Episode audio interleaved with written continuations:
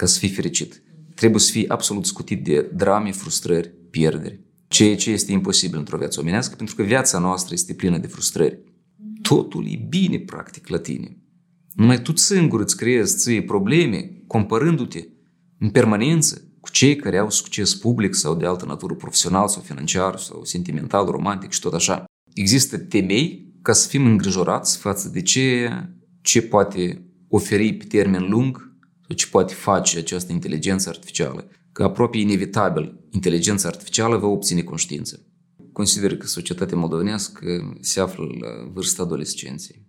Foarte multă lume nu știe cum să-și trăiască viața aici pământ care le dată, da? Cei câțiva ani puțini care le au și consumă iurea, dar vor să aspiră la o viață veșnică. Pentru ce? Ce să fac ei acolo? Eu vreau să am un rost cât de mic, dar ales de mine și trăit așa cum vreau eu.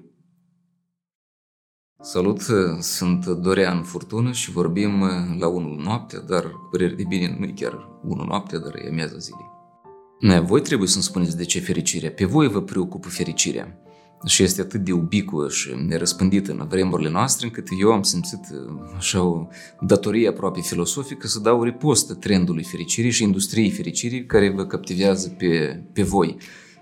Citisem undeva că anual industria asta fericirii are un profit de zeci de miliarde de dolari, respectiv are de unde investi în promovarea cultului fericirii, pentru că este cu câștig pentru cei care stau în spatele acestor promovări, acestui marketing al fericirii. Eu am abordat uh, în stil polemic problematica fericirii. Uh, am ajuns la concluzia, în baza cercetării psihologiilor, filozofiilor, că este un mit creat în antichitate și uh, este o utopie, o iluzie care aievea nu poate fi trăită în viața omenească și atunci când a fost conceput conceptul de fericire, el a fost inventat de antici ca un model pentru a descrie cumva viața zeilor pe Olimp. Deci antici considerau că, uite, cei de pe Olimp, zei care trăiesc veșnic și pot um, uh, profita de toate ofertele acestei lumi, ei sunt cu adevărat fericiți. Și bine ar fi ca și omul să guste din părticica asta de fericire zeiască, sau a zeităților și ei ziceau că fericit pe pământ poate fi doar cel care primește așa din partea zeilor un fel de har, un fel de dar pentru o etapă a vieții sale sau pentru întreaga sa existență. Deci fericirea era concepută ca un dar al zeilor. Și Aristotel, filosoful care a fundamentat în mare măsură conceptul de fericire, o numea eudaimonia. Ce înseamnă eudaimonia? eu, în greacă veche, bun, daimonia, demon, spirit, uh, un fel de intermediar uh, între zeu și om, un fel de daimon, și dacă el e bun, dacă ai parte de acest eu daimon, înseamnă că poți avea parte și de fericire. Și fericirea nici pe departe nu era asociată cu emoția, cu plăcerea ordinară, cum o facem noi astăzi în mod vulgarizat. Fericirea era un destin lăsat sau aruncat în mod binevoitor de zei, asupra vreunui ales în mod exclusiv dintre oameni. Deci majoritatea absolută nu avea cum să guste fericirea, doar cei aleși. Și Aristotel, atunci când dezvoltă conceptul de fericire, spune că un om cu adevărat fericit este cel care s-a născut într-o familie bună, a avut parte de o copilărie absolut împlinită, este bogat, frumos, nu trebuie să lucreze pentru averea sa, are soț sau soție frumoasă, are copii sănătoși, este respectat în societate, a avut un sfârșit sau o moarte liniștită. Și la urmă, după ce înșiră toate aceste trăsături sau calități ale unui om eu daimonic fericit, el zice, dar e posibil oare în viața unui om să ai toate astea? Nu cumva fericirea nu este reală pentru un om. Deci Aristotel, însuși cel care a elaborat conceptul de fericire, era sceptic cumva față de putința trăirii fericirii într-o viață omenească obișnuită. Astăzi, la distanță de 2000 și ceva de ani, conceptul de fericire sau ideea de fericire este vulgarizat, persoana bea cafeaua dimineața și se declară fericită, la amiază e depresivă, seara iese la o, la o discotecă, da, și se consideră pe câteva ore iarăși fericită, a doua zi dimineața se trezește uh, indispusă din diferite motive și se consideră nefericită, deci la noi fericire un fel de monedă emoțională de schimb de la o zi la alta. Grecii s-ar fi cuscit dacă ar fi fost creștini, văzând ce facem noi, în ce am transformat uh, fericirea. La diferite etape ale evoluției societăților antice, modul zicem, optim de, de trai era diferită de ceea ce trăiseră generațiile anterioare. Pentru grecii care au trăit în polisurile grecești, în orașele cu cetățeni, a fi activ social era o virtute. Dar în perioada elenistică, atunci când Alexandru cel Mare a desfințat polisurile și a întemeiat imperiul, atunci omul a devenit mic în imensitatea imperiilor și el deja nu se mai simțea un cetățean care poate lua decizii, poate hotărâi ceva. El înțelegea că soarta joacă cu el așa cum joacă valurile mării cu surcică, da? Și atunci a apărut uh, cerere pentru niște filozofii terapeutice care să ofere un reper, o orientare în această lume a haosului care s-a instalat după dispariția cetăților. Și deja nu mai era interesant să fii activ social, pentru de decizia ta, de implicarea ta, puțin ce mai depindea într-o, într-o țară, într-un imperiu că de asta imens. Și atunci au apărut filozofiile, așa zis, elenistice, stoicismul, epicureismul, cinicismul, scepticismul și alte câteva, fiecare cu oferta sa terapeutică, filosofică pentru omul rătăcit. Și atunci noi acum putem face niște paralele. Rătăcirea omului din antichitate, din perioada elenistică și rătăcirea omului din zilele noastre, care de asemenea caută niște repere. O vreme aceste repere erau căutate în psihoterapii, dar acum există o altă tendință în Occident, ea ajunge deja la Prut este și în România, este mai încolo în Rusia, așa numită consiliere filosofică. Oamenii, să zicem că nu au niște probleme de ordin psihic sau tulburări mentale, de anxietate sau depresie, dar au niște întrebări existențiale. Ei vor să-și înțeleagă locul în lumea asta. În primul rând vor să afle, să înțeleagă tabloul real acestei lumi. Și atunci aceste întrebări pot fi adresate unui consilier filosofic și acest consilier filosofic poate veni cu niște lămuriri.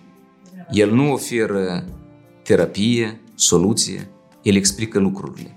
Dar asta deseori este suficient pentru că omul are nevoie de un fel de revelație.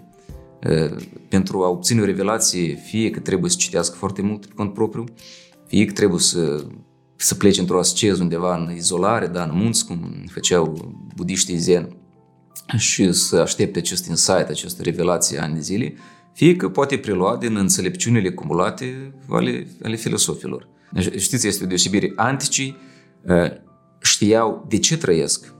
Ei aveau răspuns la întrebarea asta existențială. Aveau niște credințe ale lor, ei știau de ce trăiesc, dar voiau să afle cum să trăiască.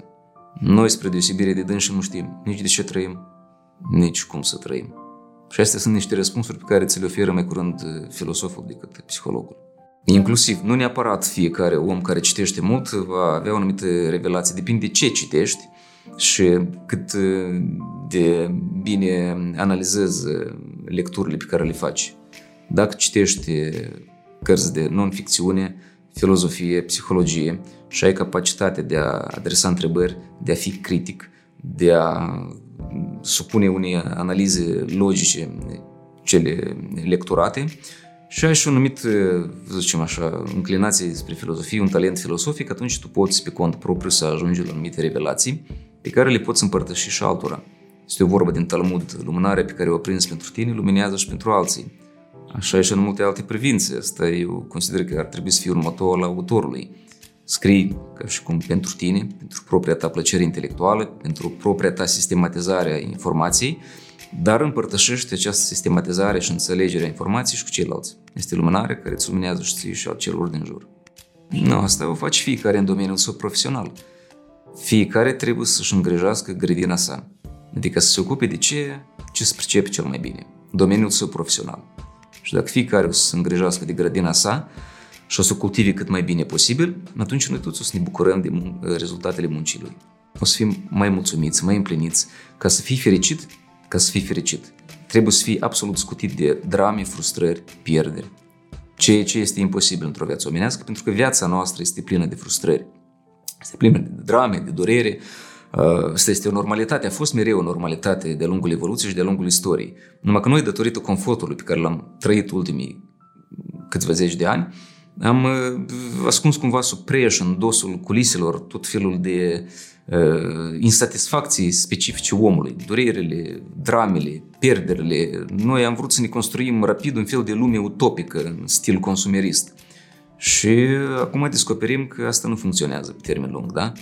Psihicul, natura umană, mentalitatea noastră iese la suprafață și iată se întâmplă că noi trăim într-o epocă plină de abundență, de oportunități, o epocă, așa zis, consumeristă, dar ea este plină de oameni tineri depresivi care se gândesc la suicid, anxioși.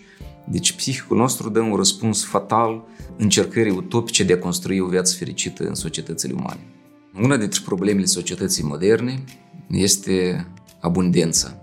Abundența alegerii, a ofertelor, a oportunităților și noi avem uh, atâtea ispite în jur și atâtea posibilități de a ne îndeplini poftele, ambițiile și uh, speranțele, încât asta ne năucește în ultima instanță.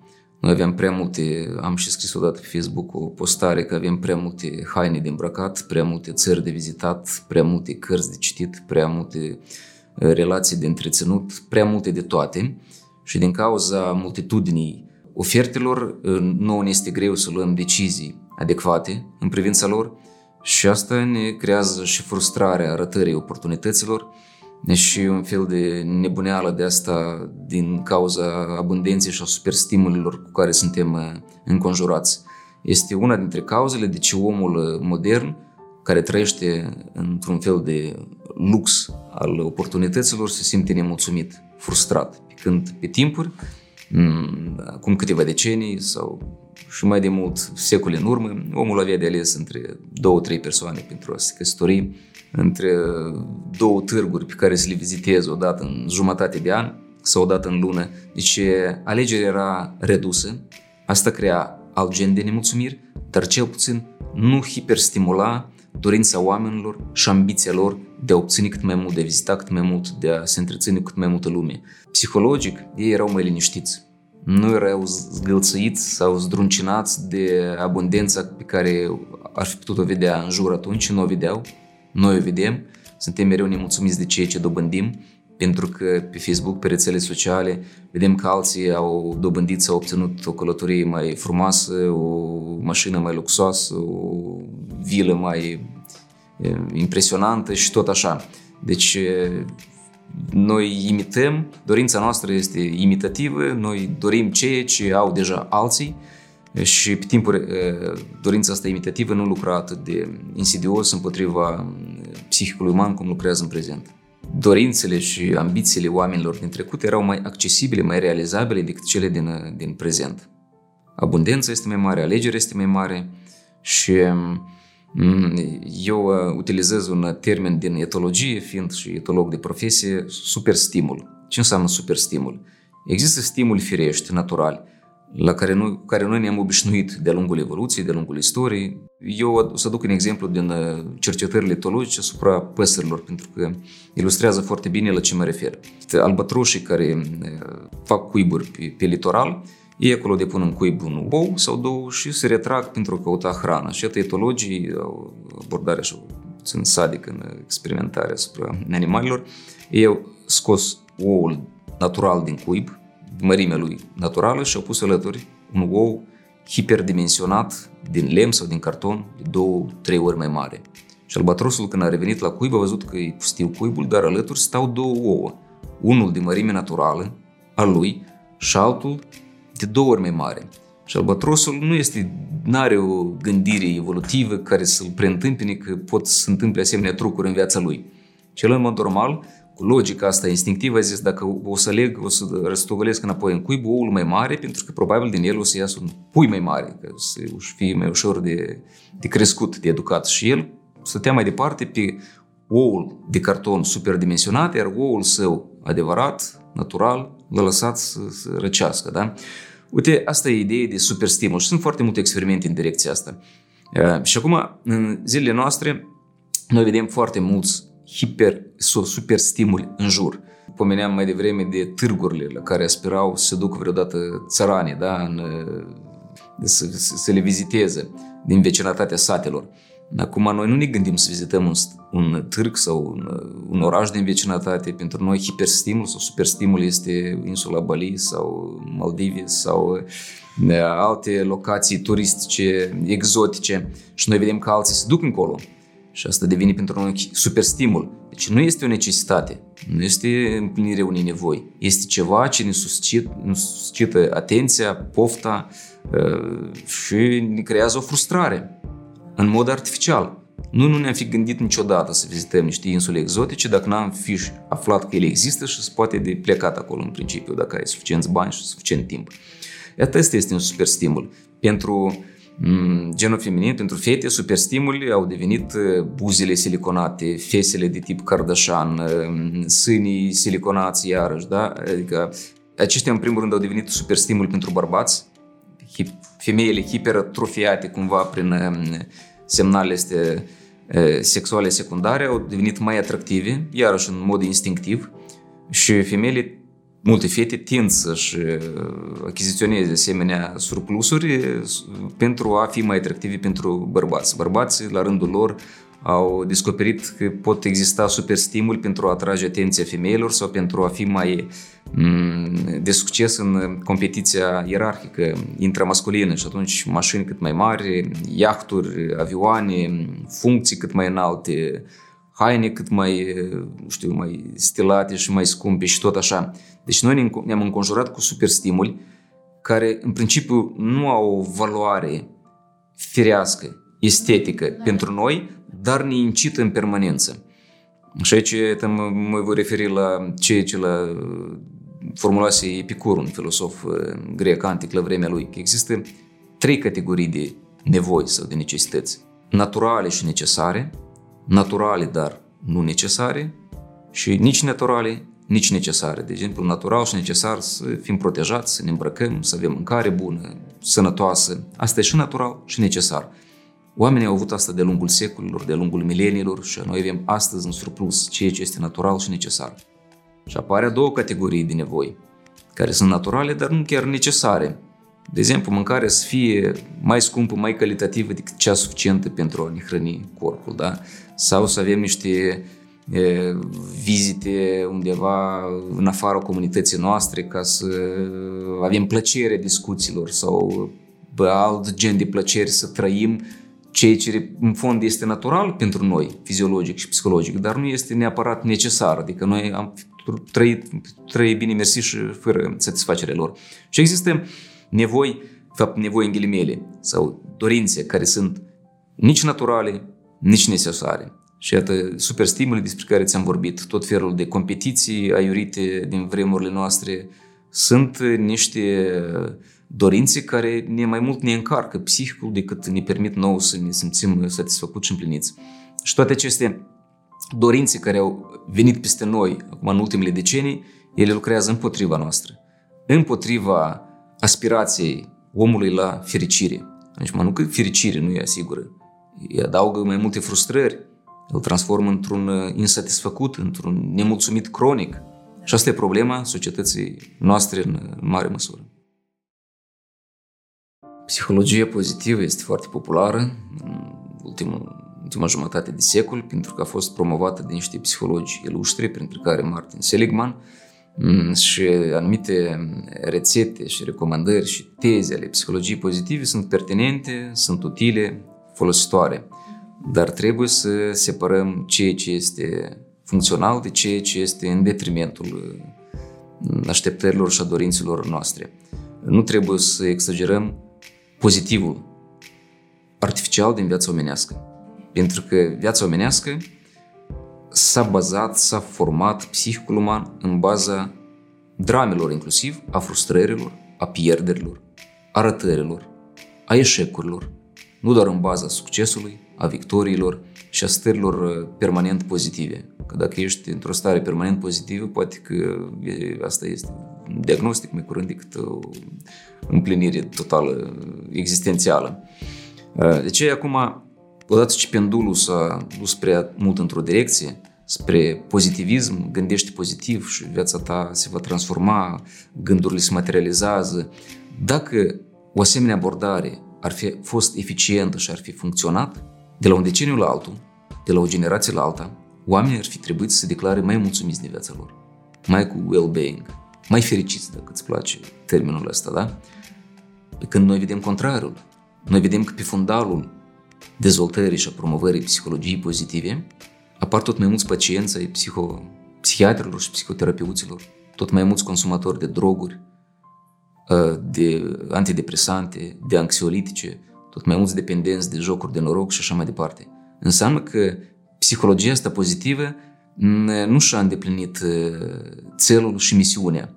Mai curând ea a indus oamenii în eroare, spunându-le că privește lumea în roz, un ochelar roz și ea o să-ți pară roz și tu zâmbește cât mai mult și o să ai o stare de bucurie și veselie la untrică.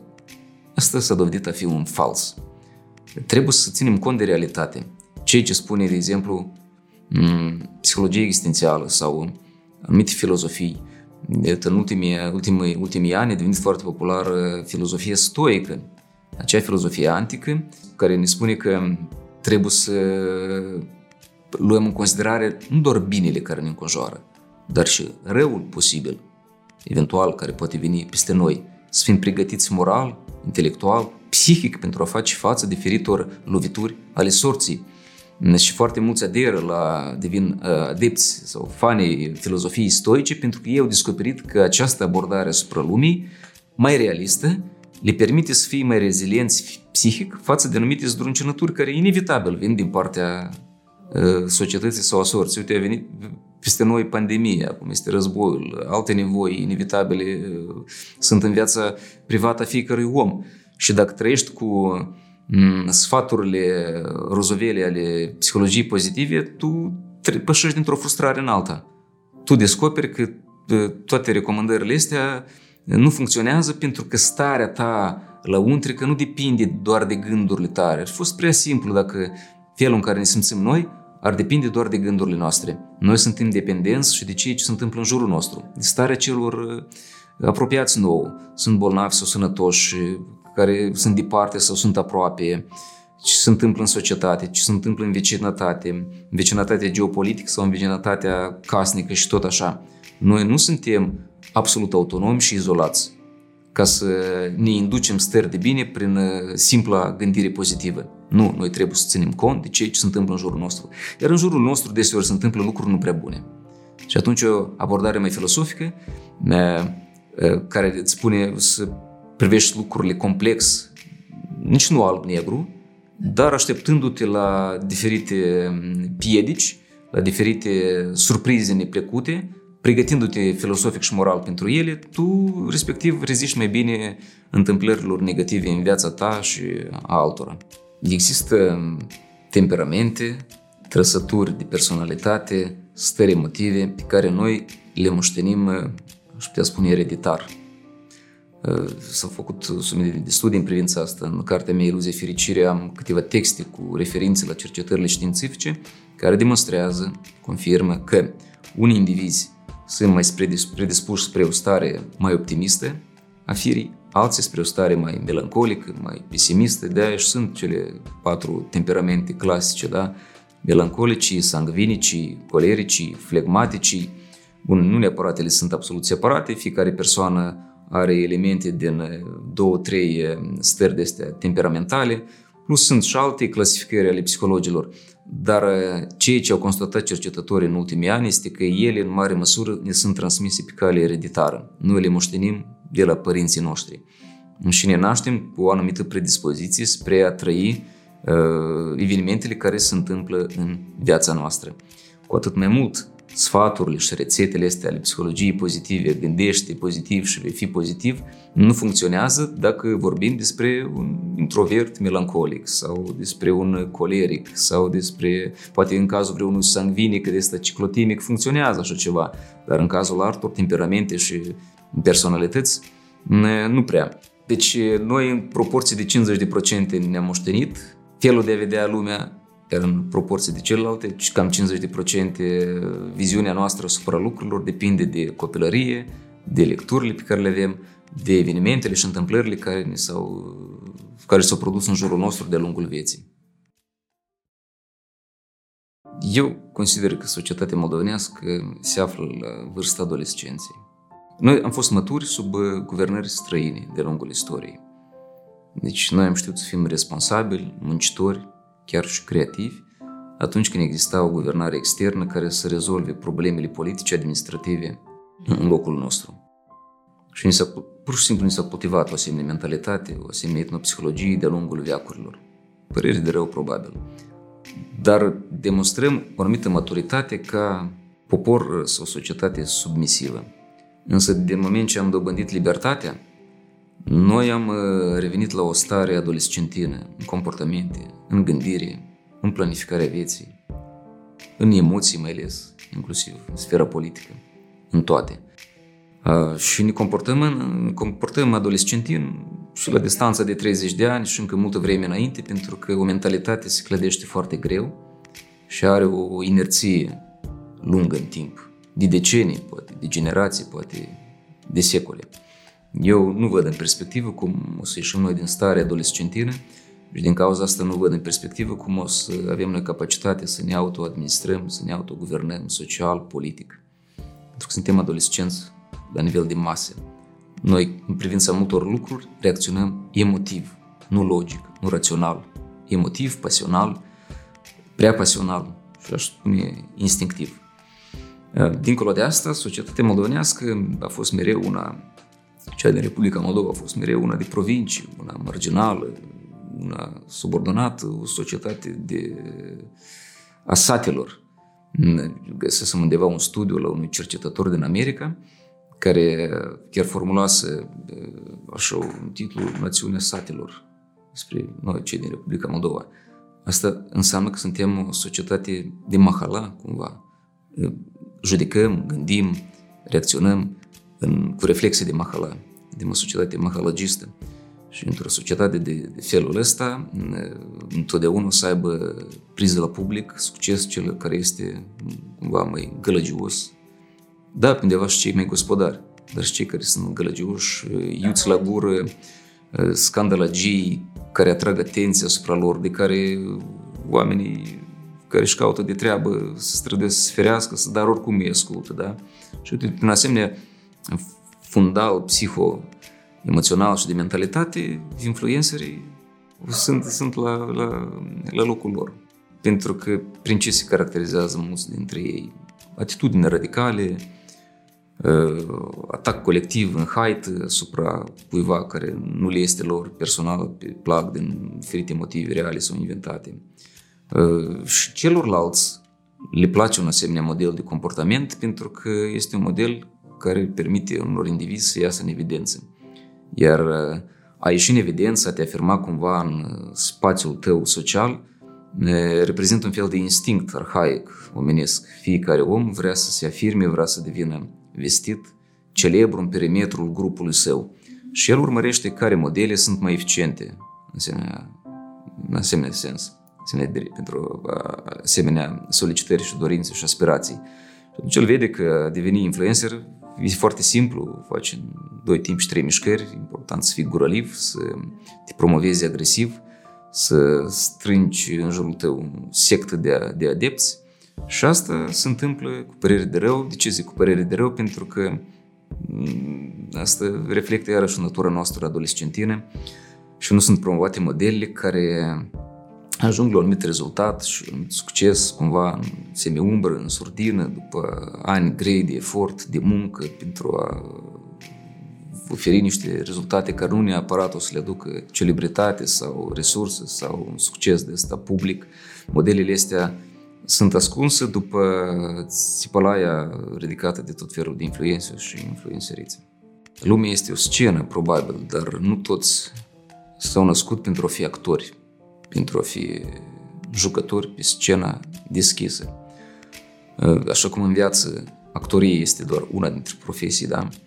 Așa și în viața socială, în viața omenească, a ieși în prim plan și atrage atenția asupra ta este doar una dintre îndeletniciri lângă care există zeci, sute de alte îndeletniciri care se realizează, se coc, oferă rezultate, au spor, ă, atâta timp cât sunt lăsate în izolarea lor să-și cultive, cum am zis mai devreme, grădina lor și să ofere roadele mai devreme sau mai târziu celor din jur sau întregii societăți. Deci nu este corect să ceri de la diferiți oameni să-și demonstreze importanța sau utilitatea publică prin uh, ivirea sa în fața publicului, prin demonstrarea asta în gura mare. Nu este corect. Uh, majoritatea societăților la care noi ne uităm cu uimire și am vrea să fim ca ele, a avut un răgaz de secole, dacă nu de milenii, pentru a-și cultiva o diversitate de opinii, de profesii, de meserii, de îndeletniciri și majoritatea dintre care au fost înfăptuite în surdină, în, după ușa unui atelier al pictorilor, după, într-o chilie a teologilor, în niște peștere ale sihașterilor sau în niște spatele universităților unde se dezvolta cultura filosofică sau, sau științifică. Oamenii ce timp de sute sau mii de ani nu au ieșit în față să-și să facă proba microfonului sau a, sau a scenii. Noi însă cum fără pregătirea asta pe care, de secole pe care au avut alte societăți, vrem să le ajungem din urmă și ne se creează impresia că pentru a le ajunge din urmă trebuie să, să ne manifestăm cât mai guraliv, să, să afișăm rezultatele astea superficiale pe care le-am obținut în câțiva ani sau în doar două, trei decenii de când existăm ca stat independent. Și cei care ies în față, unii dintre ei sunt mai intoleranți față de cei care stau mai, mai dosiți așa, sunt mai introvertiți ale lor. Unii oameni își găsesc împlinirea și validarea prin uh, satisfacția de la muncă pe care o fac.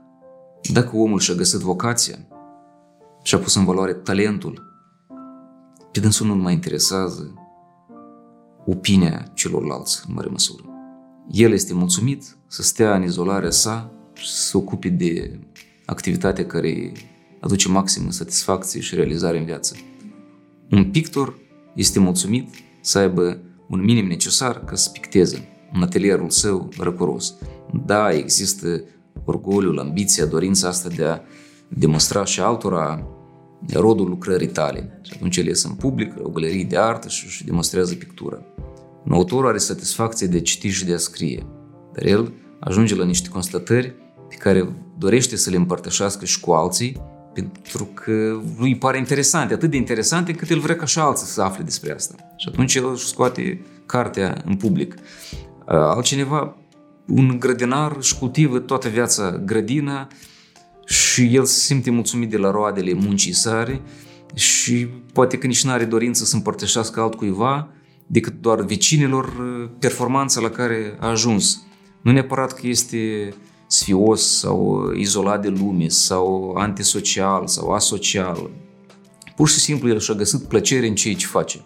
Ca un colecționar de timbri care se bucură să-și împărtășească să arăte colecția altor colecționari de timbri. El știe că pe restul 99,99% din populație nu interesează timbrele lui și pe dânsul îl interesează ce crede ce cred ceilalți despre colecția pe care o, acum o adună de ani de zile. Însă interesează opinia unor experți în filateliști de, de, de seama lui. Și asta e suficient. Omul, dacă își trăiește vocația, el practic am putea spune că își trăiește împlinit viața. El a găsit răspuns la întrebarea de ce trăiește și cum.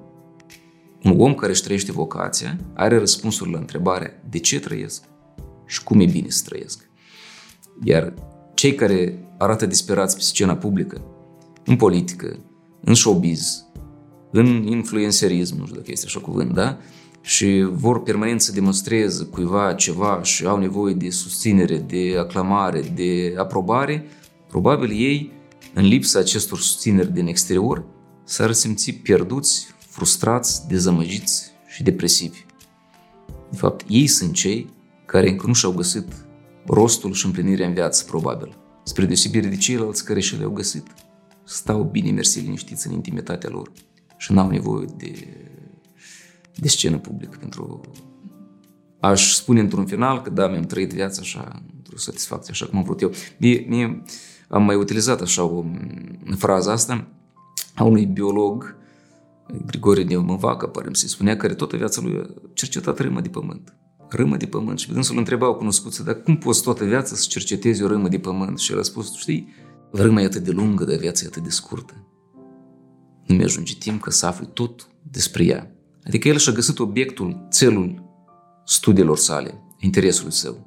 O râmă de pământ. Dar asta îi oferă mai mult împlinire decât le oferă altor, uh, altora tot felul de oferte ale vieții mondene, care tot nu-i, nu-i, nu-i mulțumesc.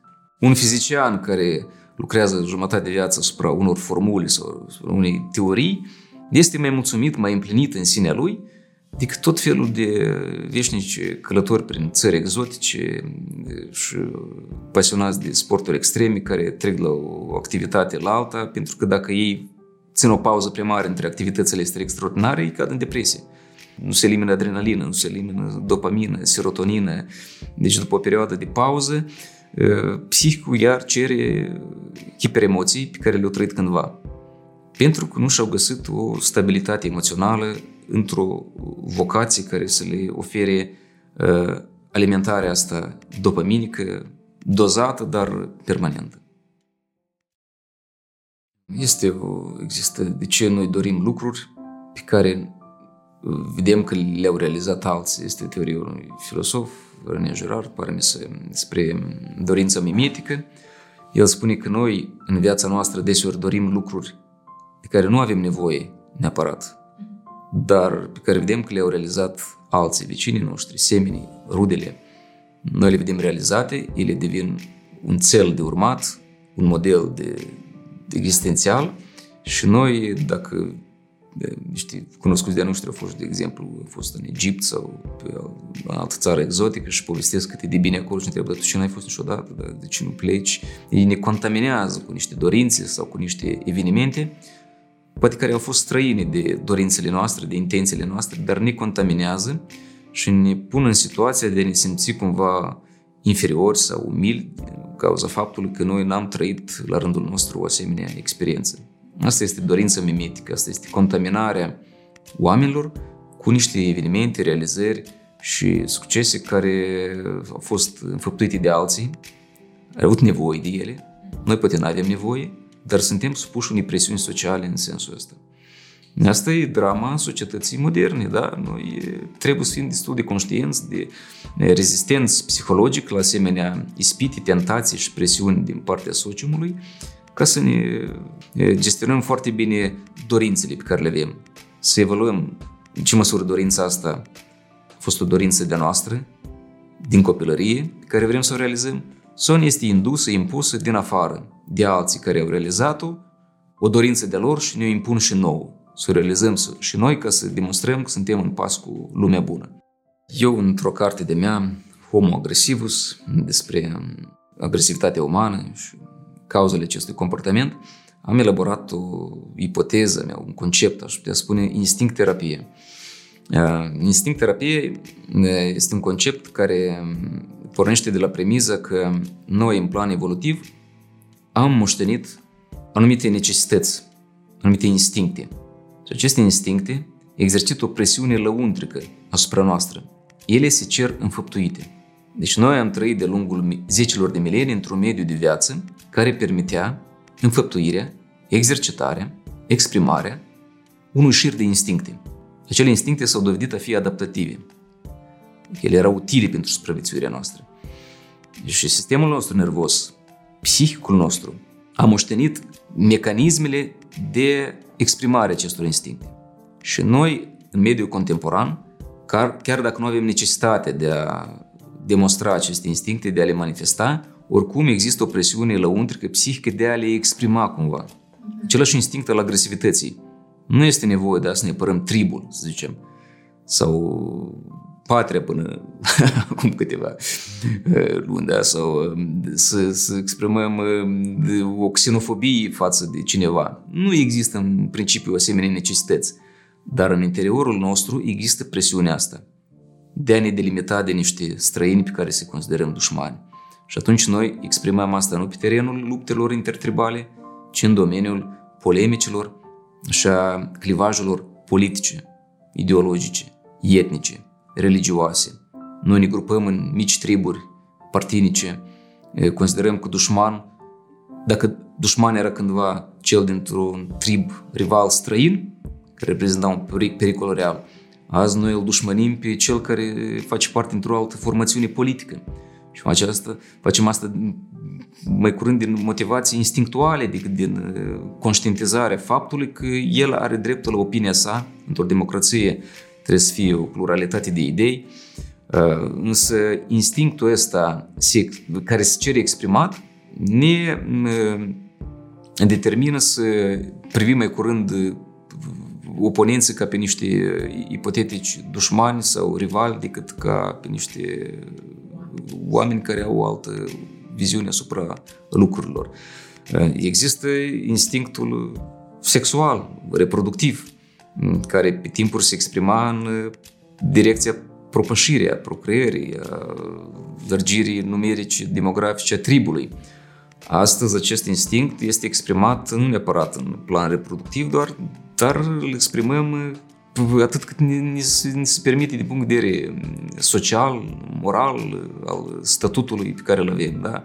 Adică rețelele astea sociale, cum se numesc ele, de, de, de gen Tinder, da? sau de, de oameni și fac cunoștință unii cu alții, revoluția sexuală care s-a produs în prima jumătate a secolului 20 cu apariția contraceptivilor a permis escaladarea în cote neimaginabile a posibilității de a realiza poftele sexuale. Eu am făcut o listă de instincte, am lecții publice separate pe, pe, pe tema asta. Ele sunt vreo 30 după clasificarea mea în, în total. Ele toate se cer exprimate. Și majoritatea instinctelor erau exprimate în mod firesc în societățile arhaice, tribale. În cadrul grupului, unde oamenii erau înrudiți între ei, practic nu existau cazuri de comportament delincvent sau imoral.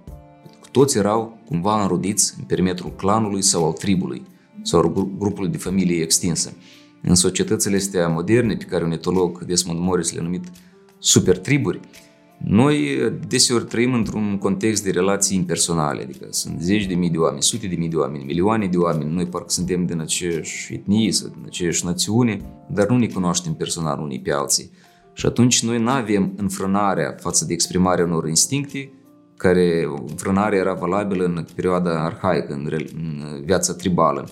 Și atunci noi ne manifestăm, sau unii dintre noi se manifestă cumva prea violent sau delicvent sau imoral sau antisocial pentru că instinctele care stau în noi să se exprime pe un teren social nemai întâlnit durata evoluției, se exprimă anormal și ele, paradoxal, neadaptiv, am putea spune. De ce se întâmplă că unele persoane care se manifestă imoral sau chiar delinvent au o stare de satisfacție mai înaltă decât cei care nu se exprimă în asemenea hal, să zicem, da? Pentru că iarăși neexprimarea instinctivă, neexprimarea unor instincte, cauzează frustrări, nemulțumiri, insatisfacții psihofiziologice. Și noi trăim într-un mediu, într-un mediu modern care a ridicat un șir de inhibiții față de exprimarea unor instincte.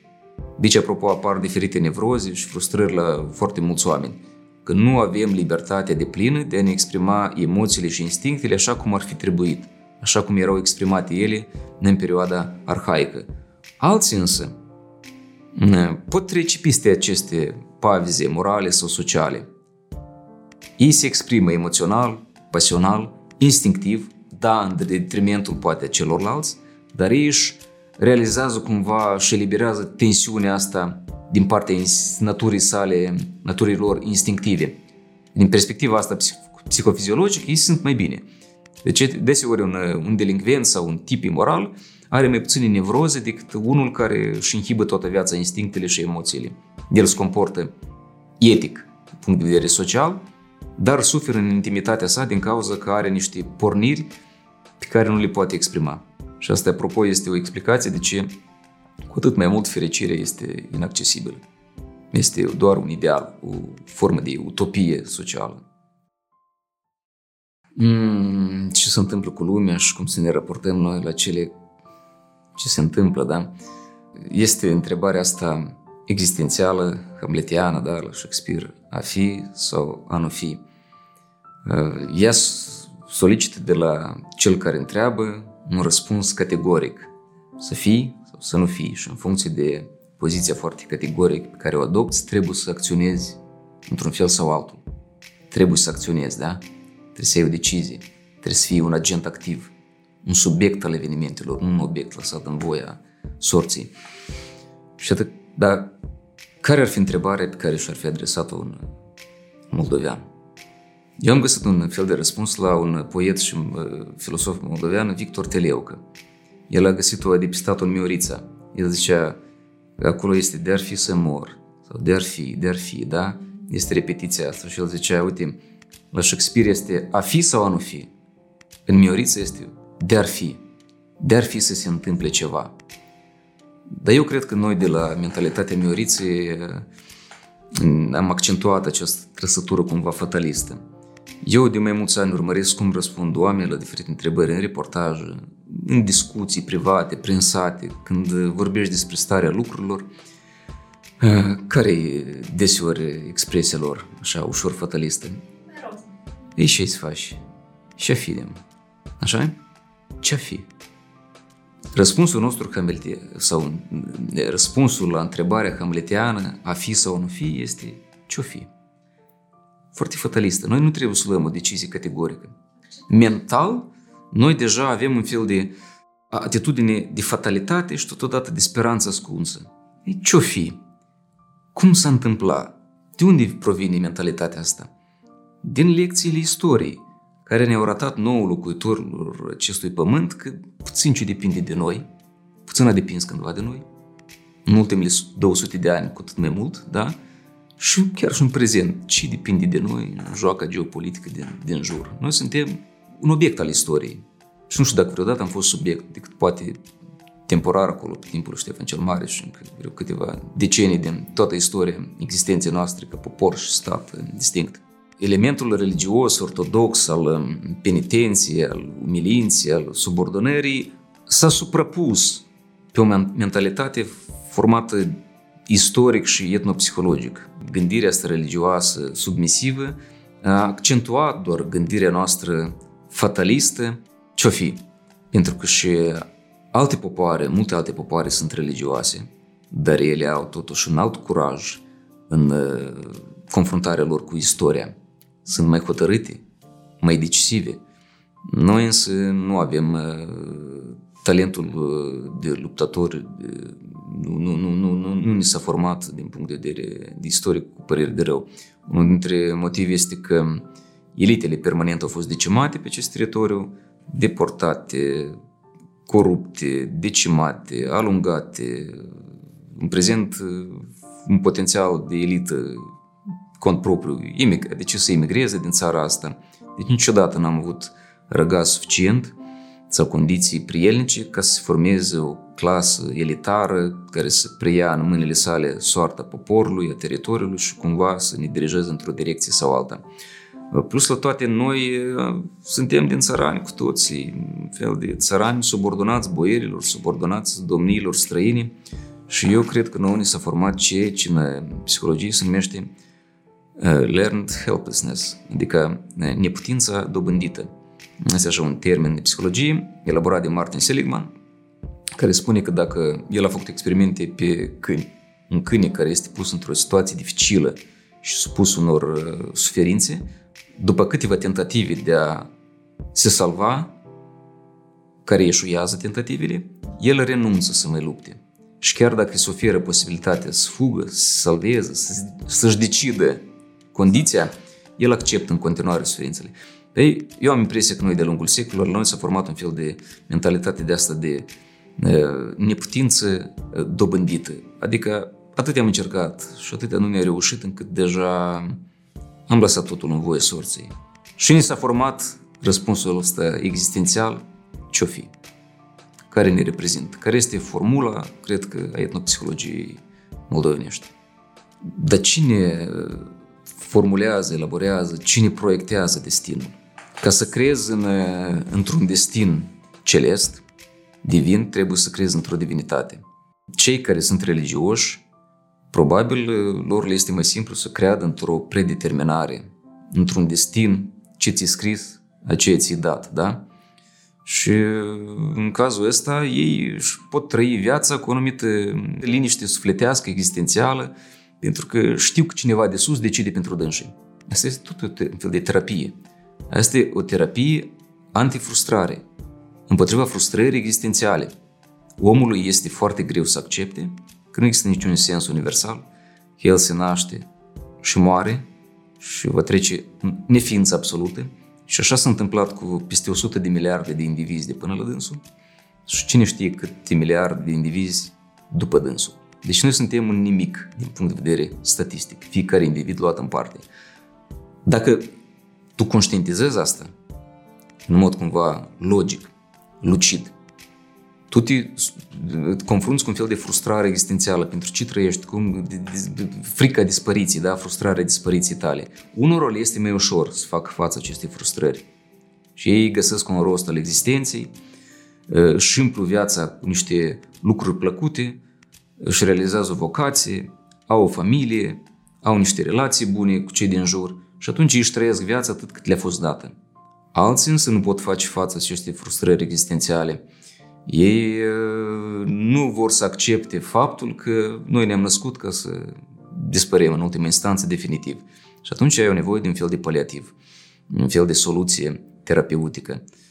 Unii își o găsesc în niște filozofii, de mai orientale, cu transcendentalul, alții și o găsesc în religiile astea ale noastre monoteiste, care le promit o viață de apoi.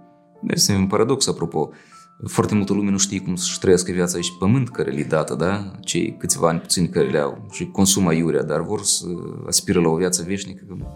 Ce? Ce să facă ei acolo? Veșnicii întreg. Problema morții este problema centrală a filozofiei. Unii spun că Heidegger, de exemplu, în general, preocupare filosofică este preocuparea despre cum să mori. Adică dacă ai în vizorul tău în permanență moartea, memento mori, atunci asta te ajută cumva să-ți construiești mai bine traseul vieții. Te gândești în stilul lui Franklin, da? ce dorești să fie scris pe piatra ta de mormânt. Și în funcție de previzualizarea asta, ce ai dorit să fie scris pe piatra ta de mormânt, construiește-ți viața, profesia, vocația, reputația, astfel încât să ajungi la acea sintagmă pe care o vrei întipărită post-mortem. Iar alți filosofi spun, uite, cât te gândești mai mult la moarte, te obișnuiești cu gândul ăsta, îți dai seama de finitudinea vieții tale și ești conștient că viața e una, trebuie trăită astfel încât să ofere ție satisfacție, conform așteptărilor tale, nu conform așteptărilor celor din jur. În sensul ăsta, gândul la moarte este un gând uh, terapeutic. Eu, prima mea carte, am scris-o despre moarte. De fapt, a fost în 2007, am editat-o. Am scris despre cum au murit și ce au spus înainte de moarte peste 800 de personalități istorice. Înseamnă că eu din 2001 până în 2007 am tot citit diferite biografii, istorii despre moartea oamenilor celebri. Adică eu am, eu cred că mie mi-a fost util asta. Scriind despre moarte, eu am înțeles mai bine viața, inclusiv uh, cum ar fi poate corect să-mi trăiesc uh, propria mea viață, da. Și faptul că sunt uh, hotărât în privința unor proiecte de astea creativi, poate este o consecință, un efect al conștientizării că trebuie să-ți trăiești viața astfel cât să ai satisfacție de la ocupația ta și poate dorința de a lăsa pentru o vreme ceva, niște urme ale prezenței tale pe pământ care să aducă valoare postumă o vreme anumită faptului că există. Pentru unii asta poate fi familia, copii, construcție, arhitectură, tablouri, pentru alții cărți, pentru alții cântice. Adică există în noi dorința de a, de a, de a lăsa o amprentă. Iar și vorba despre un, despre un instinct al supraviețuirii, se referă nu doar la perimetrul vieții noastre, dar și dincolo de ea. Și atunci noi ne lăsăm genele, transmitem genele prin copiii noștri și vrem să transmitem ceea ce un etolog Richard Dawkins a numit meme, meme, adică un, un semn informațional, cultural al prezenței noastre pe pământ. Semnul biologic sau amprenta biologică sunt copiii care ne moștenesc ereditar și în continuare o să transmită genele pe care noi le-am moștenit la rândul nostru Și o memă, memele, în echivalent analogie culturală a genilor, este ceea ce noi transmitem ca produs societății sau generațiilor care urmează. Și am spus, poate fi orice. Un cântec, o broderie, un copac sădit, o fântână săpată, o casă, o carte, o emisiune și tot așa. Adică este dorința de a, de a supraviețui dincolo de existența noastră nemijlocită pe această lume, în această lume. Identitatea. Știi, în lista instinctelor pe care eu le-am formulat pentru lecțiile mele publice sau în discuții mai private, eu am delimitat un instinct care l-am numit al afirmării identitare. De ce există un asemenea instinct? Pentru că, iarăși, în cadrul triburilor arhaice, fiecare individ din cei câțiva zeci de contribali, da, dorea să fie cumva remarcat prin ceva, prin anumite aptitudini, prin anumite talente sau poate trăsături fizice. Pentru că cel care se făcea remarcat avea șanse mai mari să fie văzut, să pară mai atractiv în viziunea sexului opus sau să aibă mai multe șanse pentru a obține întâietate în cadrul ierarhiei tribale și tot așa. Deci există un instinct al afirmării identitare și el se manifestă și în comportamentele majorității indivizilor umani, majorității absolute din, din zilele noastre. Rețelele sociale, YouTube-ul, scena, televiziunea le-au oferit milioane și milioane și milioane de oameni posibilitatea să-și realizeze cumva pentru o anumită etapă, perioada vieții lor, acest instinct al afirmării publice, identitare, să fii un cineva. De aia atât de popular în ultima vreme, așa numitul branding personal, da? Câți vor să devină un brand personal, să fii cineva recognoscibil. Da, noi toți dorim să avem un nume, să dă un nume de mici, da? Piesa despre Frankenstein acolo este un moment în el se plânge că, uite, voi oamenii, toți aveți un nume, dar mie nici măcar un nume nu mi-ați dat. Adică el avea o frustrare din cauza că nu avea identitate, nu știa cum îl cheamă. Să tot o expresie a faptului că nu, și, nu era realizată o necesitate, un instinct, o nevoie fundamentală. Și iată, un, un estet, un creator din secolul 20, am uitat acum, îmi scapă numele lui, a zis că în viitor fiecare va avea cele 15 minute pentru glorie publică, da? Avea posibilitatea să devină vestit pentru 15 minute sau pentru clip așa, efemeră. Andy Warhol, mi se pare că a zis asta. Păi asta se întâmplă în perioada rețelelor sociale, a TikTok-ului, fi cât mai extravagant, cât mai nebunatic și o să ai zeci de mii de vizualizări, de like-uri, de aprecieri și poate de-a lungul vieții ulterior tipul ăla nu sau tipa nu o să fie prin nimic remarcabil. Dar cel puțin o să aibă senzația că pentru o scurtă vreme, iată, am avut zeci de mii de vizualizări și toată lumea a aflat despre existența mea. De ce majoritatea vor să obțină această afirmare? Iarăși este o presiune instinctuală. Ceea ce era ușor de dobândit la nivel de trip sau poate complicat, dar era o formă firească de manifestare a identității. Acum a devenit foarte complicat și frustrant. De ce? Pentru că nu ne mai mulțumește să fim cineva în perimetrul numeric al unui trib. Un trib din câteva zeci de persoane sau câteva sute. Pentru că noi trăim într-un fel de super trib, da? În jurul nostru sunt zeci de mii de oameni, sute de mii de oameni. Și atunci noi vrem să fim recunoscuți nu în fața 60 de indivizi, dar în fața 600 de mii de indivizi. Asta este mult mai complicat. Instinctul ăsta este mai dificil de manifestat în deplină măsură. Și atunci, respectiv, ca revers, frustrarea insatisfacției acestui instinct este mai mare. De ce este frustrarea în rândul majorității oamenilor? Că nu pot fi atât de celebri sau de vestiți sau nu au o identitate atât de recognoscibilă cât ar fi vrut ei în perimetrul social contemporan, format din milioane de indivizi. Una era să fii cineva în tribul tău, din 150 de oameni, și alta e să fii cineva într-o țară sau într-un oraș din un milion de, de indivizi. E foarte greu să dobândești recunoaștere, așa Și atunci frustrarea, iarăși, din perspectiva instinctelor, noi trăim mai multe frustrări decât uh, omul arhaic, care era mai mulțumit și mai împlinit de viața lui. Rețelele, rețelele sociale uh, produc un efect uh, extraordinar ele scot în evidență, în profil, în prim plan, modelele de succes. Deci noi în mare parte vedem succesul diferitor cariere, diferitor proiecte și încercări. Și ne se pare că dacă toți ăștia pe care vedem a dovedit succes, înseamnă că succesul ăsta este accesibil și pentru noi. Tindem și noi spre el. Și desuri falimentăm. Majoritatea ieșuiază. Pentru că nouă nu ne este arătată ce, ce se întâmplă în, în, în culise, în spatele scenei, unde de zeci de zeci de ori mai mulți indivizi ratează posibilitatea sau șansa de a deveni cineva, de a se afirma, de a deveni personalități publice și, de, și branduri personale în plan național sau continental sau, sau global. Noi ne-am învățat să ne orientăm după modelele de succes. Și asta iarăși este o consecință neîmbucurătoare a ceea ce promovează psihologia pozitivă și industria asta, succesului și a fericirii. Să ne comparăm cu cei care au succes. Pe când filozofiile spun, dar nu te uita numai la elementele sau la istoriile de succes ale altora. Uite-te și la dramele pe care le trăiesc de atâtă lume. Privește în jur și la tragediile care există. Comparte nu doar cu cei de sus, comparte și cu cei de jos, care o duc mult mai greu decât tine. Și dacă o să ai și criteriul ăsta de comparație, tu o să descoperi că de fapt tu stai foarte confortabil în viața ta. Totul e bine practic la tine.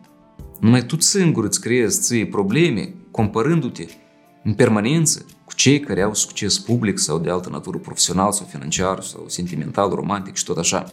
Compară-te și cu alții. Dozează-ți, fixează-ți un filtru echilibrat al comparațiilor sociale. Și atunci tu o să fii în limanul tău. O să fii lipsit de anumite frustrări, anxietăți și mai puțin predispus spre depresii. Mm, dragostea. Cred că spar vulgar dacă iarăși facem referință la instincte, da? Dar hmm, dragostea este expresia romantizată a atracției sexuale dintre doi indivizi. Dragostea există pentru că ea, prin pasiunea pe care o creează, grăbește procesele apropierii dintre doi indivizi pentru a realiza misiunea lor evolutivă supremă reproducerea și lăsarea urmașilor. Evoluția speciilor se desfășoară doar datorită faptului că indivizii dintr-o generație lasă urmași și au fost favorizați evolutiv pe toate căile și avantajați acei indivizi care erau mai îndrăzneți în afirmarea dorințelor lor sexuale. Iar um, aspectele romantice, îndrăgostirea, iubirea, au fost niște catalizatori în exprimarea instinctului ăsta reproductiv. Deci, din punct de vedere biologic, lucrurile sunt cumva, da, așa, am putea să spunem, mecaniciste, aproape că vulgare. Dar asta nu ne împiedică deloc să profităm de ceea ce ne-a oferit și natura și cultura. Pentru că sunt studii care zic că, uite, dragostea asta romantică pe care o cunoaștem noi astăzi din filme, din cărți, ea a apărut abia în perioada medievală. Până în perioada medievală, în multe culturi, dar și în unele culturi tradiționale contemporane, nu prea există conceptul de iubire sau de dragoste. Nu toate culturile au conceptul de iubire, cum nu toate culturile au conceptul de depresie sau de fericire. Asta depinde de, de structura lingvistică, depinde și de evoluția culturală a unor societăți. Noi avem dragoste, noi suntem norocoși în sensul ăsta, ca și concept, da? Și dacă este conceptul, mm, el poate fi experimentat într-un fel sau altul, conceptul de dragoste, de îndrăgostire. Noi calificăm drept îndrăgostire ceea ce trăim emoțional. Alte popoare, eu am citit studii ale antropologilor, etnografilor, în care mm, locuiau împreună cu aborigenii pe diferite insule, în diferite triburi și acolo îi ziceau că nu există idee de dragoste în fond și asta are diferite efecte interesante asupra relațiilor dintre indivizi. La unii indivizi, în popoare, relațiile sunt uh, libere sexual, până la căsătorie, dacă este vreo căsătorie acolo. Și poate că și ulterior, după căsătorie, sau ca să fac o analogie sau o paralelă, ca să-ți dai seama, ideea de parenting. Sunt triburi unde copiii nu știu cine este tatăl lor sau uneori nu știu nici cine este mama, un fel de parenting comunitar. Și fiecare membru al tribului se consideră potențial părinte pentru copiii din tribul lor. Iată, Margaret Mead, care a cercetat populațiile de peninsula Samoa, pare se, ea acolo descrie un fenomen interesant, inclusiv ce ține de parenting, de, de abordare, da? Deci la noi copilul aparține părinților, în principiu. Iar acolo copilul dintr-o familie, dintr-un cuplu, poate alege unde să trăiască o perioadă de timp. Deci dacă el simte un disconfort la dânsul casă, s-a supărat pe părinți, l-au supărat, sau dacă l-au violentat cumva, da, l-au lovit, atunci era libertatea să ducă seara, să doarmă la oricare dintre rudele lui. Și rudele neapărat îl primesc. Și părinții nu pot veni cu pretenții la rude, de ce mi-ați luat, de ce ați permis copilului meu să doarmă la voi când el trebuie să doarmă acasă. Pentru că se, poate să se întâmple copiii acelor rude să se supere pe părinții lui și să vină la ăștia să doarmă acasă. Adică există un fel de circulație a copiilor la o familie la alta, copiii se duc acolo unde sunt mai confortabil. Pe urmă le apare dor pentru părinți, întoarce înapoi, trece supărarea. Și asta e, fenomenul ăsta de circulație a copiilor de la o familie la alta, ce consecințe interesante are? Părinții nici nu îi agresează, nici nu îi pedepsesc atât de aspru încât să, să piardă conexiunea. Ei știu că pot pierde conexiunea cu dânsul. Ei știu că acel copil poate pleca la rudele lor și atunci o să uite tribul la dânsul ca la niște părinți neisprăviți, da? Totodată nici copiii nu-și fac de cap pentru că există acolo niște norme sociale și morale pe care ei în fond le respectă. Eu am adus analogia asta cu parentingul în anumite societăți aborigene, tradiționale, ca să înțelegi că acolo cultural au altă percepție asupra parentingului, asupra apartenenței copiilor, asupra dragostei. Și felul în care vedem noi dragostea nu este caracteristic pentru ei. Felul în care văd ei relațiile, de exemplu, dintre, dintre indivizi, nu e neapărat caracteristic pentru noi. Dragostea, iubirea în societățile noastre occidentale sau moderne este o, o expresie culturală, specifică, a unui instinct care este sexual și reproductiv. În general, omul este o ființă poliamoroasă sau poligamă. Uh, și întotdeauna există un fel de conflict al sexilor, așa numit. Pentru că bărbatul, din punct de vedere reproductiv, are interesul biologic să lasă cât mai mulți, cât mai mulți urmași, da? Ca să lasă cât mai mulți urmași, el își poate permite să aibă o asemenea realizare dacă are acces la cât mai multe femei. Și în perioada neolitică, atunci când s-au format uh, statele uh, ierarhice, unii bărbați care aveau mai multe resurse, aveau un statut înalt social, ei își permiteau să-și creeze haremuri, zeci de femei cu zeci de femei și să lasă foarte mulți urmași. Și există studii care arată că regiuni întregi din populația europeană sau din uh, populațiile asiatice bărbații din aceste regiuni, în mare măsură, se trag ereditar, genetic, de la câțiva bărbați dominatori, căpetenii din vremurile neolitice, cei care aveau foarte multe femei și lăsau foarte mulți copii, urmași. Alți bărbați, respectiv legea statistici funcționează, nu lăsau urmași, pur și simplu dispăreau din ciclul ăsta evolutiv și uh, reproductiv și practic istoric. Copiii care se nășteau din bărbații dominatori, la rândul lor, moșteneau dorința de a lăsa cât mai mulți urmași, de a fi așa zici, dominatori sexuali, da? de, a, de a avea cât mai multe femei. Deci există în om, în bărbați, tendința asta spre poligamie și spre poliamorie. Pe de altă parte, femeia, oricât de mulți bărbați ar avea, ea nu poate naște mai mult de o dată pe, pe an. Și atunci strategia ei comportamentală este să aleagă un bărbat care poate asigura cu resursele necesare ca ea să trăiască în confort și să educe să-și crească copiii. Deci bărbații caută cât mai multe parteneri, strategic, instinctiv, așa sunt predispuși spre alta. Femeile tot sunt poliamoroase, dar ele, din punct de vedere strategic, au nevoie de un bărbat de un, care să asigure familial și cu, cu resursele necesare. Dar fiecare, într-o anumită măsură, dincolo de asta, și bărbatul și femeie sunt predispuși spre poligamie, poliamorie în funcție de ce spun normele sociale. Noi vedem că trendul ultimilor ani este poliamorie. Adică oamenii nu se implică în uh, relații monogame de lungă durată, ci în monogamie în serie sau în relații de astea poliamoroase, să aibă cât mai multe relații sexuale. Uh, contracepția permite acest lucru, Și deja ceea ce cândva era sexul pentru reproducție, sexul reproductiv, ca să las urmaș, am datorită contraceptivilor, sexul de dragul plăcerii, sexul de dragul sexului se, se tăiește și asta e și cu plus și cu minus.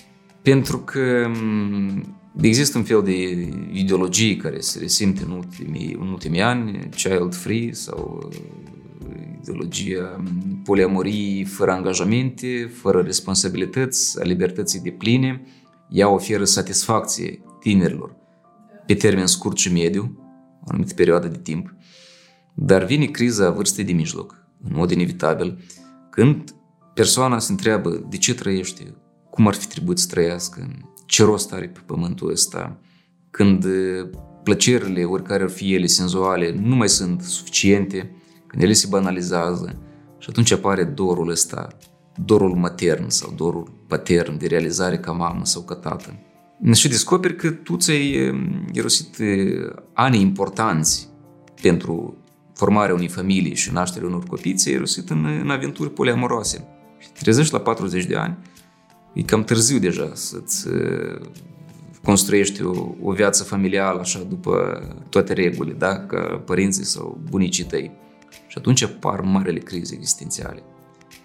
Când emoțiile senzuale nu te mai satisfac în egală măsură ca în tinerețe, iar în plan uh, familial, parental, nu te-ai realizat. Pentru că, uite, există piramida nevoilor după Maslow. Nu știm, da, care este. Nevoile fiziologice, elementare, după care acolo este, sunt niște trepte sociale, de autorealizare, și tot așa, autodezvoltare, de afirmare mm, ierarhică. Și este o altă piramidă a necesităților, elaborată de niște psihologi evoluționiști.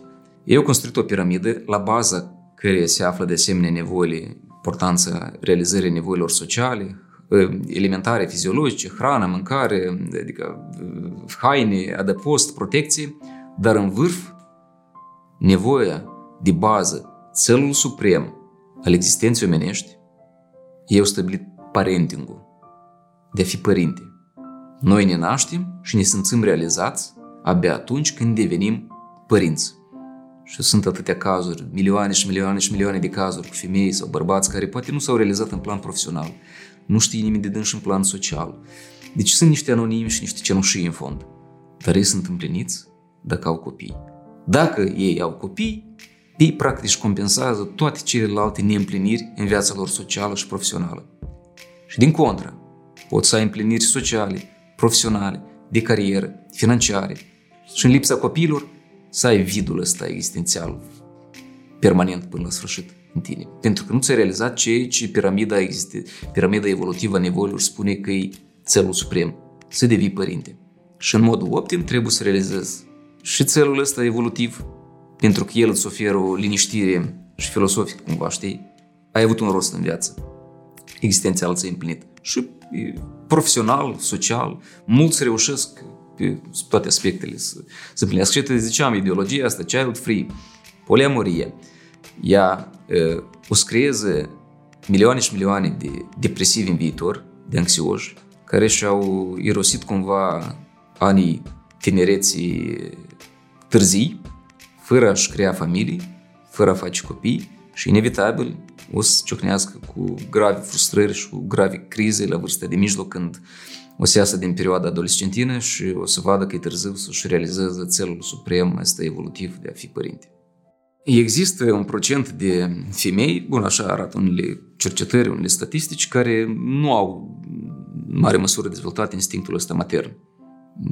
Respectiv nici n-au frustrare în realizării ca mame, și dacă ele sunt destul de vocale în plan social și impun opinia lor ca opinie trend, atunci, conform opiniei astea și conform ideilor respective, se comportă și alte femei, care instinctul matern e prezent, este dezvoltat și o să dea alarma mai aproape de 35-40 de ani, când ele o să descopere că au cam întârziat, cu niște împliniri fundamentale în viață.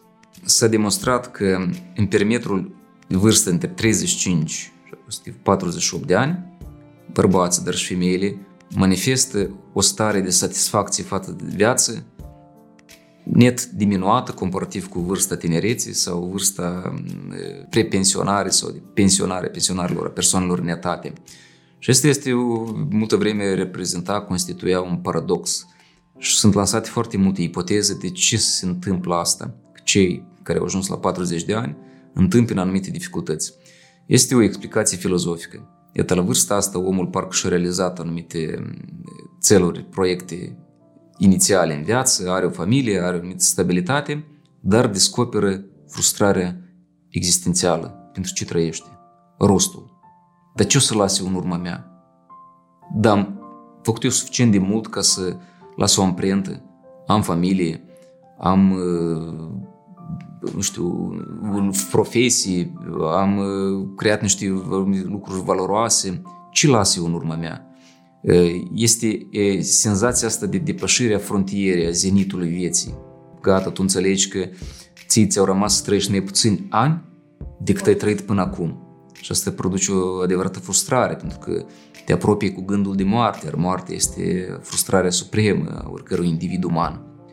Și te gândești că multe întâmplări, evenimente, emoții pe care tu nu le-ai trăit până acum la timpul potrivit, poate că nici nu, mai, nu o să mai ai posibilitatea să-l trăiești în continuare.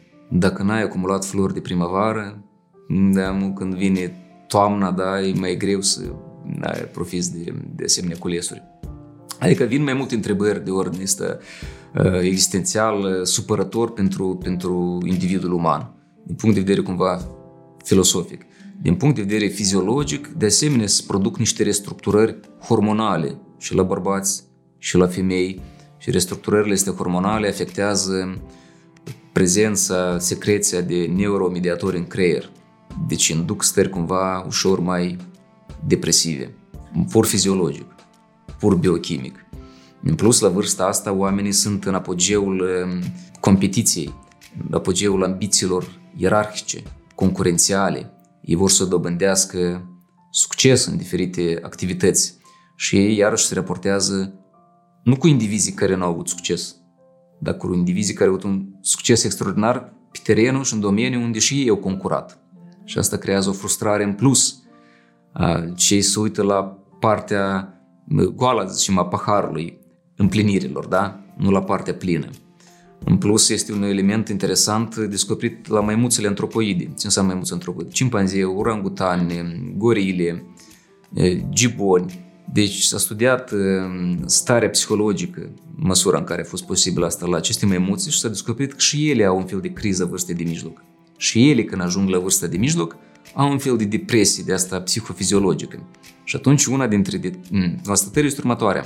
Probabil criza asta vârstei de mijloc este cumva determinată, programată aproape că genetic, instinctiv. De ce se întâmplă asta? Care a fost rostul acestei crize? Poate a fost ca un fel de motiv, motivare suplimentară pentru niște activități pe care trebuie să le întreprindă individul. El trebuie să aibă criza asta vârste de mijloc, trebuie să, aibă, trebuie să treacă prin frustrările astea ca să-și reevalueze odată în plus viața, strategiile sale în viață și să acționeze acolo unde n-a acționat până în prezent așa cum se cuvine. Dar partea îmbucurătoare este totuși că după 50 de ani sau mai ales mai aproape de 60 de ani, intervine un fel de înseninare a individului, psihologică și filosofică. Deci, de aia spune că iată, criza asta vârstei de mijloc sau starea, dispoziția psihologică de lungul vieții are forma literei U. Adică în tinerețe, în copilărie, în tinerețe, noi suntem într-o stare de asta de euforie, entuziasm, apoi criza vârstei de mijloc, perimetrul anilor 35-50, diferă de la o cultură la alta, de la o societate, de la un individ la altul și apoi spre 60 de ani este iarăși un fel de creștere, un apogeu care aproape că echilibrează, echivalează perioada tinereții. Și sunt iarăși câteva explicații.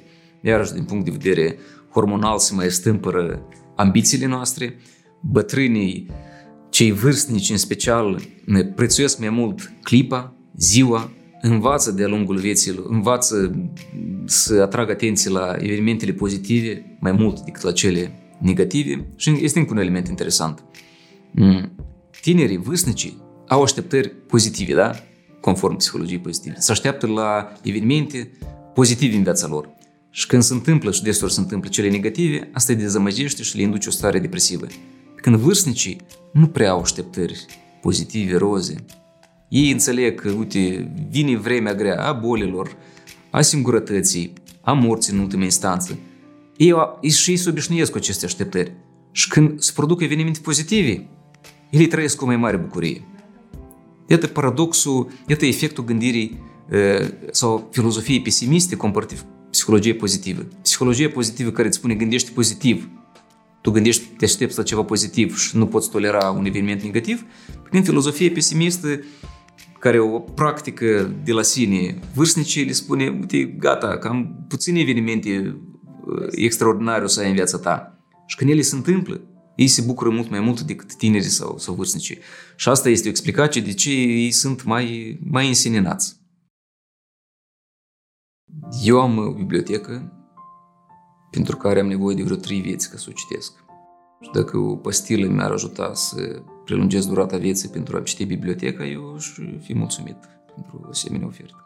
În rest însă, ceea ce ține de biohacking, tot felul de pastile magice, eu sunt deocamdată destul de rezervat și sceptic. Nu exclud că în următoarele decenii o să apară preparate care o să prelungească funcționarea unor sisteme noastre fiziologice, biologice, creierul, organele, inclusiv diferite proteze care să înlocuiască organele care și-au depășit garanția da? dată de natură. Posibil că da, dar până atunci mai este timp. Numai că atunci, atunci să apar cu totul alte frustrări de alt ordine la care o să trebuiască să se răspundă iarăși în primul rând filosoficilor vremuri. Și deja apare o pleiadă de teorii filosofice care încearcă cumva să pregătească omul pentru traiul într-o lume cibernizată, digitalizată, virtuală, cu tinerețe fără bătrânețe și cu o viață fără de moarte. Nu va fi scutit niciodată omul de frustrări, oricât de confortabil și de bine ar fi lucrurile în jurul său, pentru că noi avem un creier construit, format în condiții de frustrare. Noi suntem ceea ce suntem ca specie, datorită faptului că tot timpul ne-am ciocnit și ne-am confruntat cu diferite frustrări. Niciodată n-am fost mulțumiți de ceea ce vedem în jurul nostru. Mereu am dorit să schimbăm lucrurile. Și asta a devenit un tipar fiziologic și mental.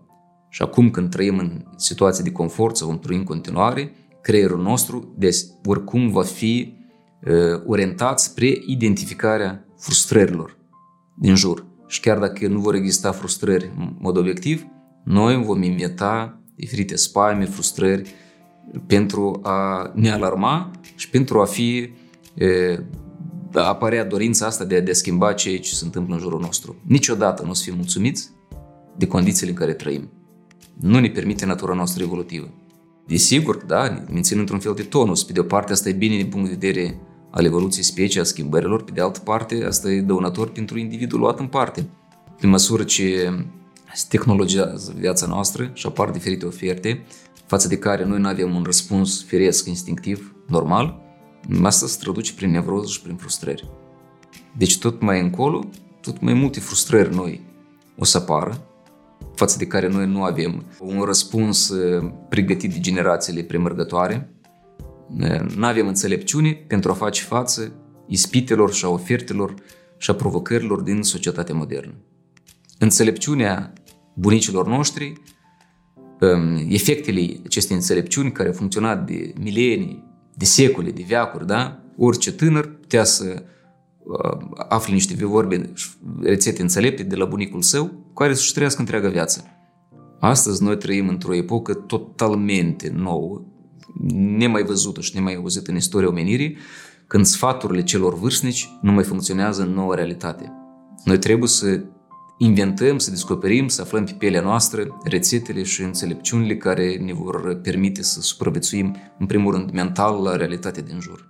Eu um, mă întreb de inteligența artificială. Eu alaltă ieri am semnat pagina scrisorii publice lansate de un um, șir de lideri de opinii, de cugetători din Occident în privința inteligenței artificiale. Ei au cerut o perioadă de um, repaus, de pauză, ca să studieze efectele pe care le poate avea inteligența artificială asupra civilizației umane. Și am semnat această scrisoare, adică sunt și eu de acord cu această poziție. Există temei ca să fim îngrijorați față de ce, ce poate oferi pe termen lung sau ce poate face această inteligență artificială. Și uh, sunt câteva considerente pentru asta. Eu um, am o carte, Dialogul unui filosof cu cioară, unde discut în câteva pagini dacă inteligența artificială poate obține conștiință. Și eu acolo argumentez, am chiar și ipoteza mea, că aproape inevitabil inteligența artificială va obține conștiință. Nu discutăm acum despre originea conștiinței, că este un subiect separat, poate pentru o altă emisiune, mai complex, dar inteligența artificială va obține conștiință de sine, mai întâi de toate. Asta înseamnă că ea se va delimita de ființele biologice care au creat-o, de oameni. A avea conștiință de sine înseamnă a te delimita de ceilalți. Delimitarea presupune a privi pe ceilalți ca pe niște străini și presupune și dorința, nu neapărat dușmani, ca pe niște străini. Și presupune și dorința de a supraviețui, de a avea o identitate, de a avea o autonomie, de a fi liber în decizii și în acțiuni și de a scăpa de orice constrângere pe care ți-o impun creatorii. Și inteligența artificială, în mod normal, va fi tautologie mai inteligentă pentru a ști cum să scape de controlul omenesc la prima etapă. Și dacă este inteligența artificială despre controlul omenesc, atunci cine știe ce se poate întâmpla? Pentru că ea învață din programele pe care noi le instalăm. Iar oamenii instalează niște programe foarte interesante.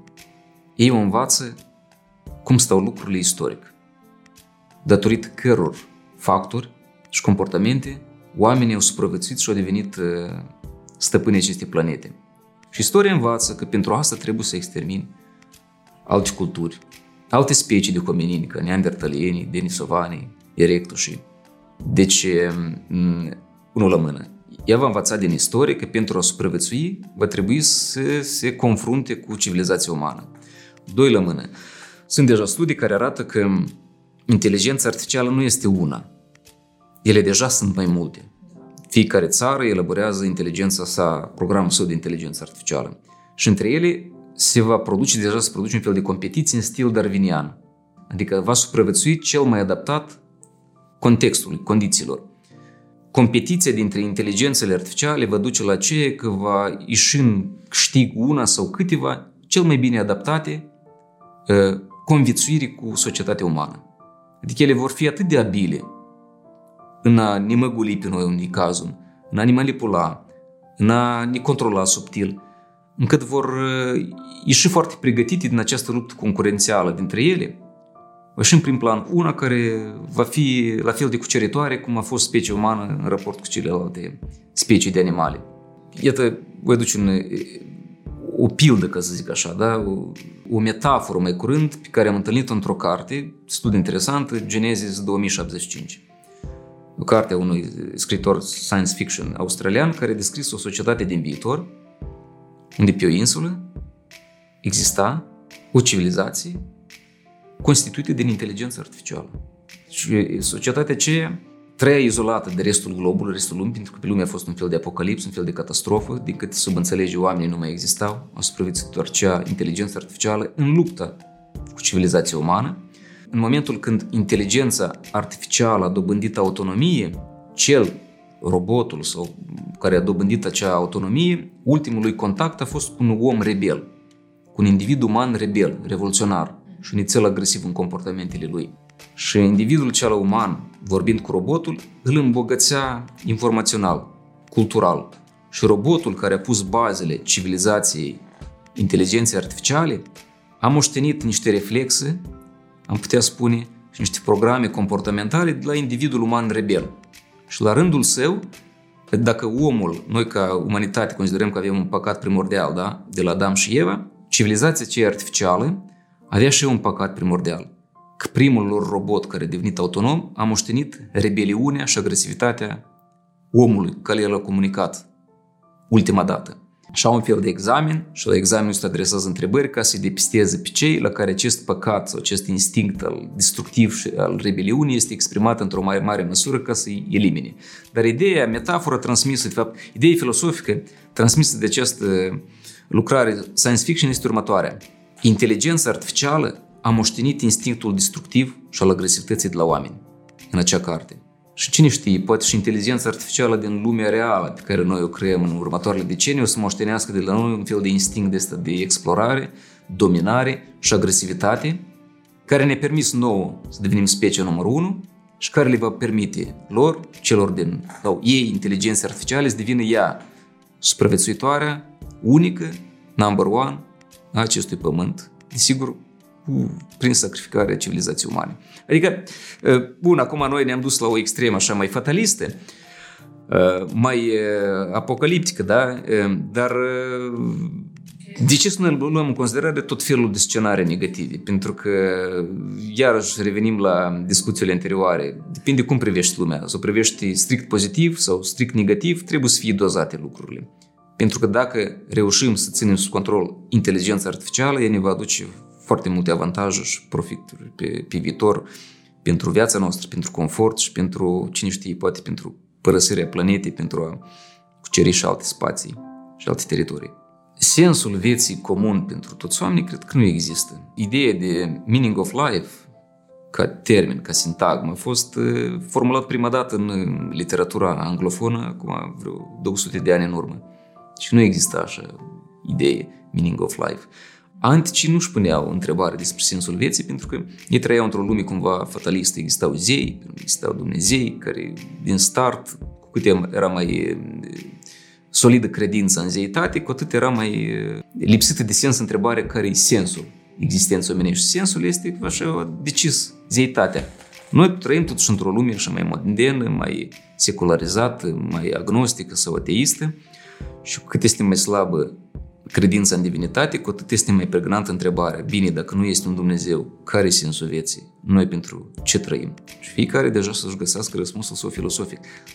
Dacă există sau nu există un sens al vieții, în viziunea sa. Dar ceea ce putem avea cu toții, în mod clar, este un rost al existenței. O împlinire a existenței. Iată, noi ne naștem și murim. Și este perimetrul ăsta. Unicul, cu adevărat, obiectiv, care știm că există, da? Dar nu suntem într-o matriță, într-un matrix. Știm că există. Și atunci, cum îl umplem? Astfel încât atunci când vom fi în pragul morții și privind în urmă să ne gândim că am trăit împliniți și ne-am realizat cele mai importante eh, speranțe sau nu speranțe, dar planuri, eh, aspirații de la eh, această viață. Mulți își găsesc rostul vieții în familie și în vocație. Și asta cred că este suficient. Dacă ai o vocație care ți-o realizezi de lungul vieții, ceva ce ți aduce plăcere de dragul procesului, nu pentru profit financiar sau pentru un succes public, o ocupație care îți oferă plăcere în timpul ocupării și o familie, atunci cred că în mare măsură și te mai scutești soarta de lovituri crude de, de diferite evenimente, atunci cred că tu poți zice că ți-ai trăit viața cumva cu rost. Rostul este ceea ce construim noi. Și asta practic, practic este un mod democrat, cumva filosofic, de a privi lucrurile. Sensul este ceea ce îți oferă cineva din exterior. Cineva îți dă un sens al vieții. Poate că este chiar o formă de rebeliune, dar nu trebuie să-mi impună cineva sensul vieții. Eu vreau să am un rost cât de mic, dar ales de mine și trăit așa cum vreau eu. Și dacă ți reușește, asta e deja un mare plus. Ai câștigat în loterie existențelor. Pentru că eu am mai spus și repet, am avut un noroc, o șansă extraordinară de a ne fi născut. Câteva clipe sau zile diferență în procesul procreării noastre, în momentul procreării noastre și să fi născut cu totul altcineva. Și născându-ne noi, ne-am născut cu prețul nenașterii altor zeci și zeci și zeci de miliarde de, de oameni. Noi ne-am născut și încă nu suntem mulțumiți. Mai vrem în un sens celest, mai vrem ceva de supra. Te-ai născut, bucur-te. Pentru că, așa cum a spus Richard Dawkins, un etolog, un biolog evoluționist, o să murim și asta este bine. Pentru că numai cel care s-a născut și a trăit are posibilitatea să moară. Nu mor doar cei care nu s-au născut.